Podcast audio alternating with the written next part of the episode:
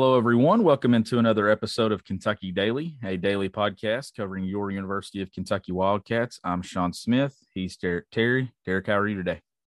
Doing well, Sean. How are you?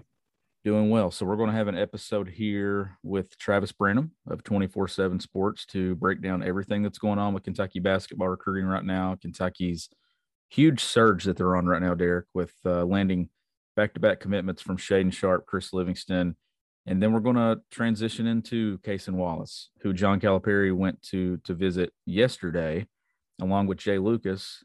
So less than 24 hours after they secure a commitment from Chris Livingston, Cal is sitting courtside with a grin on his face, trying to sure up that final piece to the perimeter. Kentucky's in a great spot with that one. I'm going to talk Dereck Lively, all these other prospects, and then we're going to even move into 2023. Not get really specific but just a general discussion of some targets and where that class stands. Because Derek, that class is what's going to be pretty soon the main topic. The way Kentucky's kind of wrapping this thing up for 22, they're going to spend a ton of time on 23 pretty soon. Yeah, I think so. Um, this is a it's a great interview we have coming up. Uh, very informative. Uh, I think John, you've done some basketball recruiting interviews that I wasn't in on. But I think since you and I have have interviewed someone together, I think this is about as informative as it gets, and I think people will get very excited. Uh, everyone's happier when UK is recruiting at this level, and like you said, um, there's some great stuff in here, and that 2023 class, I was starting to dig into it some more last night, just trying to familiarize myself with some names. There's a name that Travis is going to mention on here that I guess if you are a uh, hoops junkie and you really keep up with it, maybe you will know this kid but I did not know one of these guys he's talking about. And he's pitching that uh, he's going to be in the top 10 soon. And that's someone UK should get to know, which tells me that he's probably heard something that suggests that UK has a great shot at lending uh, said player. Tune in, uh, or of course, just stick around. And it's towards the end of the interview. So this is this is great stuff. Yeah, it, it really is. I, by far, uh, it's the second time we've had Travis on and that interview was really good. The first one was really good too, but the, the recruiting interviews, the one with Biancardi last week was good. So the last couple of interviews we've had on here have been fantastic. And and I think it's easier now, Derek, because you're you're kind of getting to know where Kentucky is with these classes. Like when we have some of these people on, it's kind of a well, it's, it's kind of wait and see. It's so early in the process, but now that you're getting some some you know foundation in these recruitments. You're you're seeing who they're prioritizing. It's so much easier to really talk about topics like this because they're getting commitments you're you're keying in on. Now there's no nick smith jr on kentucky's board. It's all Cason Wallace. It's easier to really talk and navigate through these. I mean it, recruiting's messy as it is. Yeah recruiting it can get can get messy but i think whenever they moved on from nick smith i told you all you needed to know about uh how they felt about Cason Wallace and where that recruitment was going. And like you you mentioned, uh, there's no slowing down right now. I mean, you they don't sit there and, and kind of relish that they won a big recruiting battle for Chris Livingston. They're right back on the road, not only to try to finish up this class, but to get guys in the 2023 class. So they're doing a really good job right now, getting in front of people, laying that groundwork for for what should be an excellent class again next year. Yeah, it should be.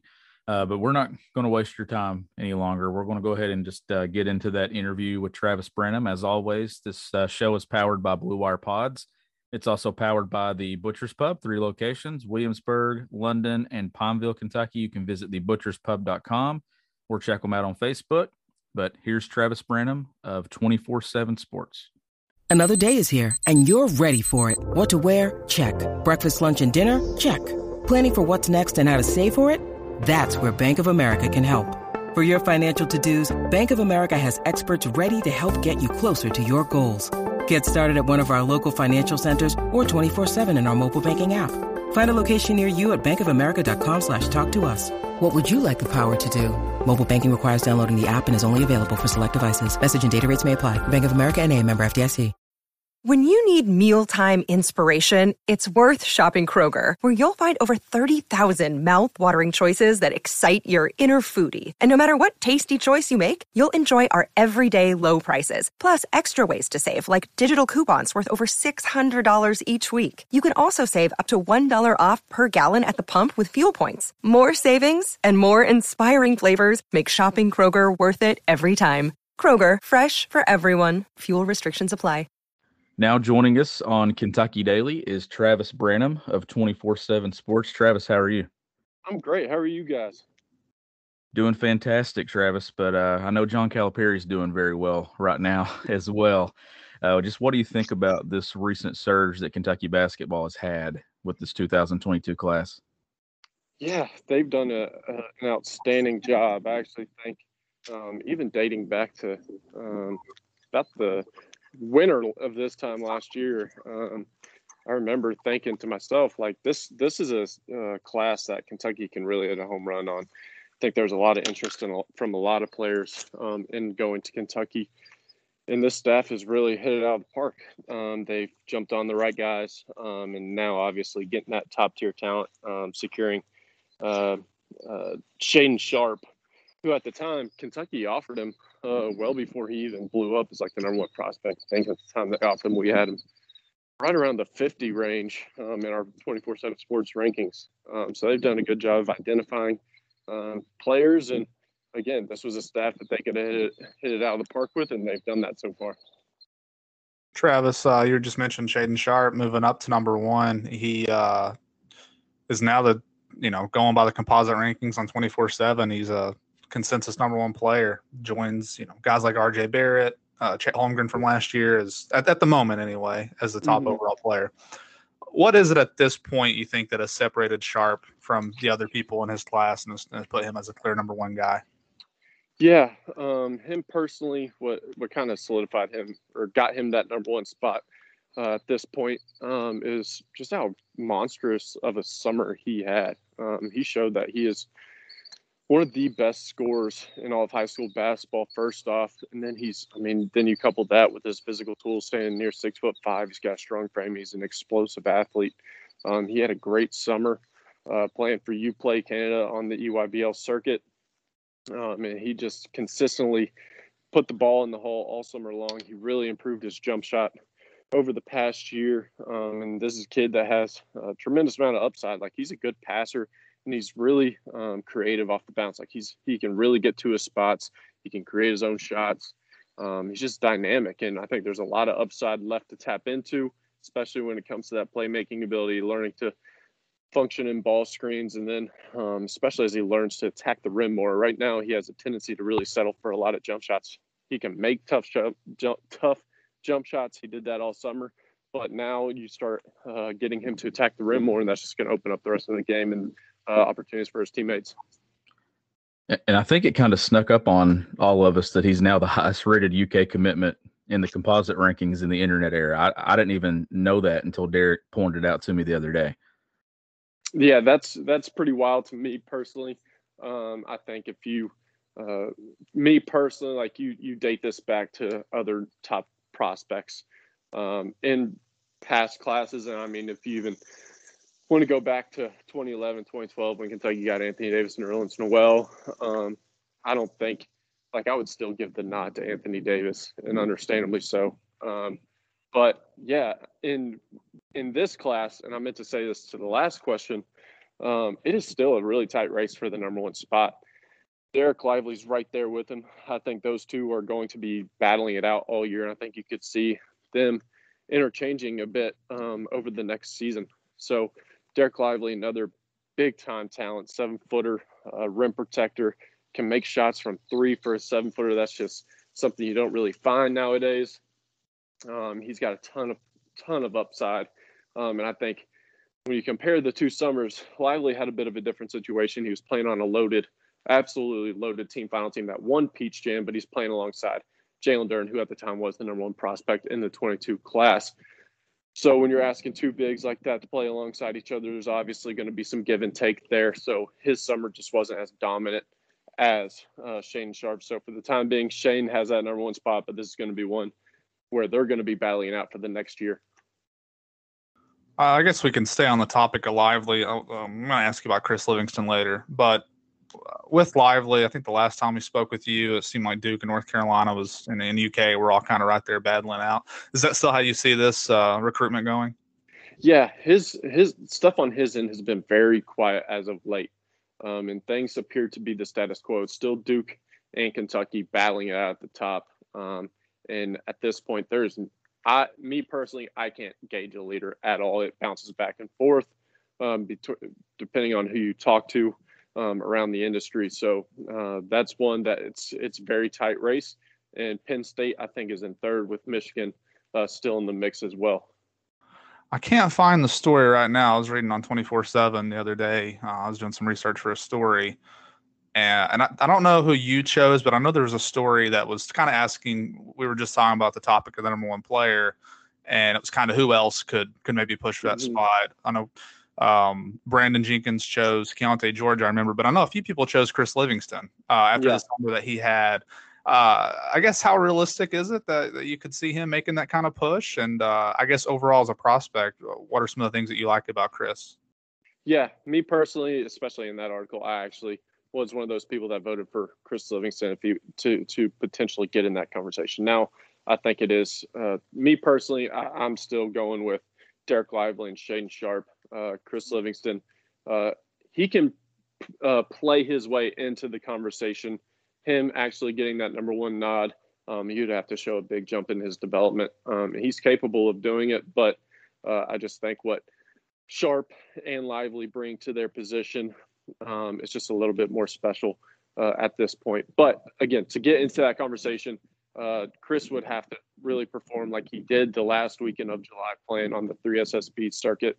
Uh, he was, I mean, he was dominant all weekend long. When I watched him, he actually – nearly posted a triple double in one of the games I watched. Um, he was uh, obviously strong, powerful, athletic uh, wing who's at his best when he's attacking the rim. He's very difficult uh, for other wings to contain off the bounce because he's got that explosive first step and he's got the strength to shield off guys as he's getting to the rim and he has the ability to finish through contact and well above the rim. Um, he's a, outstanding in transition.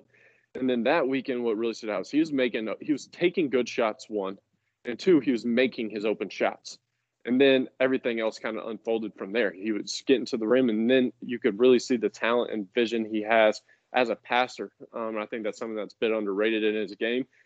And something, if he continues to show that, if he continues to consistently bring that out and make his other teammates better, make those open shots, and then show an overall uh, improved uh, approach and engagement on the defensive end, I think he could play his way in to that number one conversation.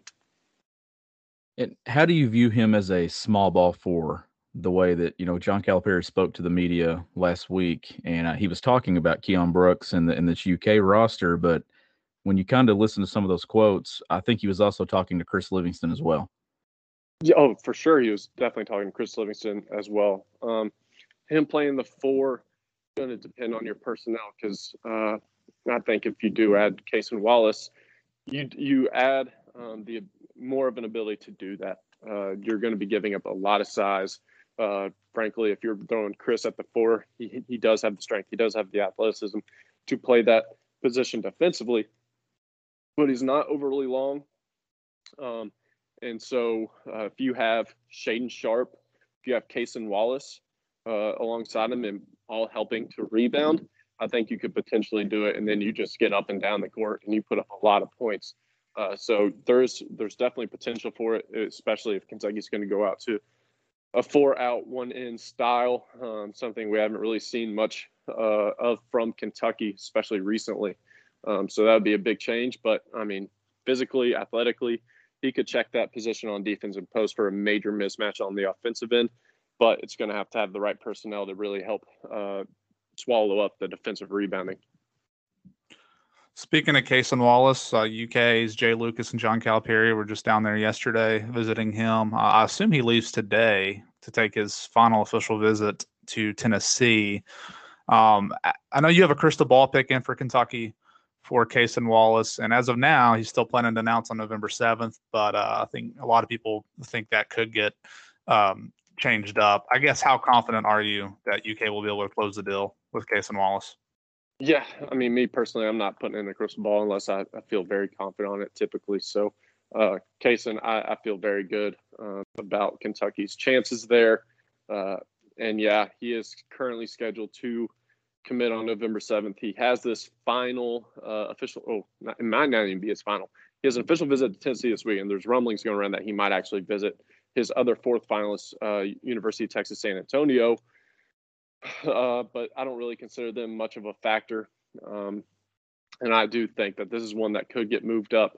Uh, I think he's coming close to a decision. I think Kentucky uh, is is in a great great position when it comes to landing Wallace. And as we wrap up here, if you if you have a moment, Travis, just touch on Kentucky's 2023 targets. Maybe just a just a broad uh, topic there. Just uh, some guys like Dajuan Wagner Jr., Reed Sheppard, and, and some others there in that class. Yeah. Uh, so first off, yeah, DJ Wagner. Um, I think that's going to be uh, Kentucky's battle to lose. Uh, obviously, having coached his father, uh, Dajuan, at Memphis, um, Kentucky's visited him. Visited him one of the first days the recruiting period opened up. Um, so yeah, I love Kentucky's chances at landing that number one prospect in the class. Uh, Reed Sheppard. I think this one's going to be uh, a little bit more open than a lot of people think. Uh, everyone is considering Kentucky to be the heavy, uh, expected to be the destination. But me personally, I think uh, while you got Louisville, you got Indiana, Texas A&M, a bunch of schools on them, uh, and Virginia as well. I think Virginia is actually going to be the team to beat here. Uh, I think there's a there's a fit there and, and a uh, draw to playing for Tony Bennett from for Reed, um, and that I think is going to be um, Kentucky.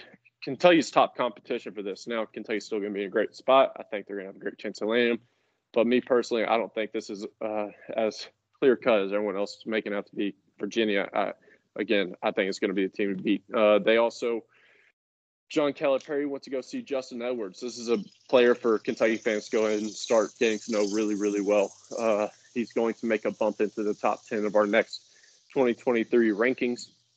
Uh, six foot seven, very skilled wing. Uh, you can make shots from three, can create his own shot. Great passer, just a great overall, uh, well rounded basketball player. Um, and he is on record going on saying, about how much interest he has in Kentucky about being a dream school. Uh, so John Calipari wants to go see him up in uh, Philadelphia last weekend, along with Mackenzie Mgbako. But Justin Edwards, personally, definitely a person for Kentucky fans to get to know. I think that's going to be another top 10 prospect that Kentucky can land in the 23 class. Mackenzie Mgbako, that one's going to be tough.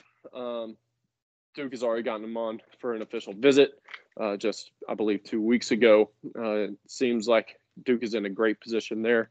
Kentucky's just now really starting to jump into the picture. Um, Chin Coleman was also at uh, to see Omaha Biliew, another top 10 player in the 23 class. They've really prioritized him very early. Um, so I think he's going to be another one to keep an eye on. There's a they're they're really uh, casting their net now early for this 23 class. Um, there's still plenty to play out, but DJ Wagner, Justin Edwards, um, I think those are the top two guys uh, that they'll be recruiting at this point. Um, and I think they have great chances with both of them. He's Travis Branham, and you can follow him on Twitter at Travis Branham underscore. Travis, thank you so much for joining us on Kentucky Daily. We really appreciate it. Of course, anytime, guys. Really appreciate it, and uh, always enjoy coming on.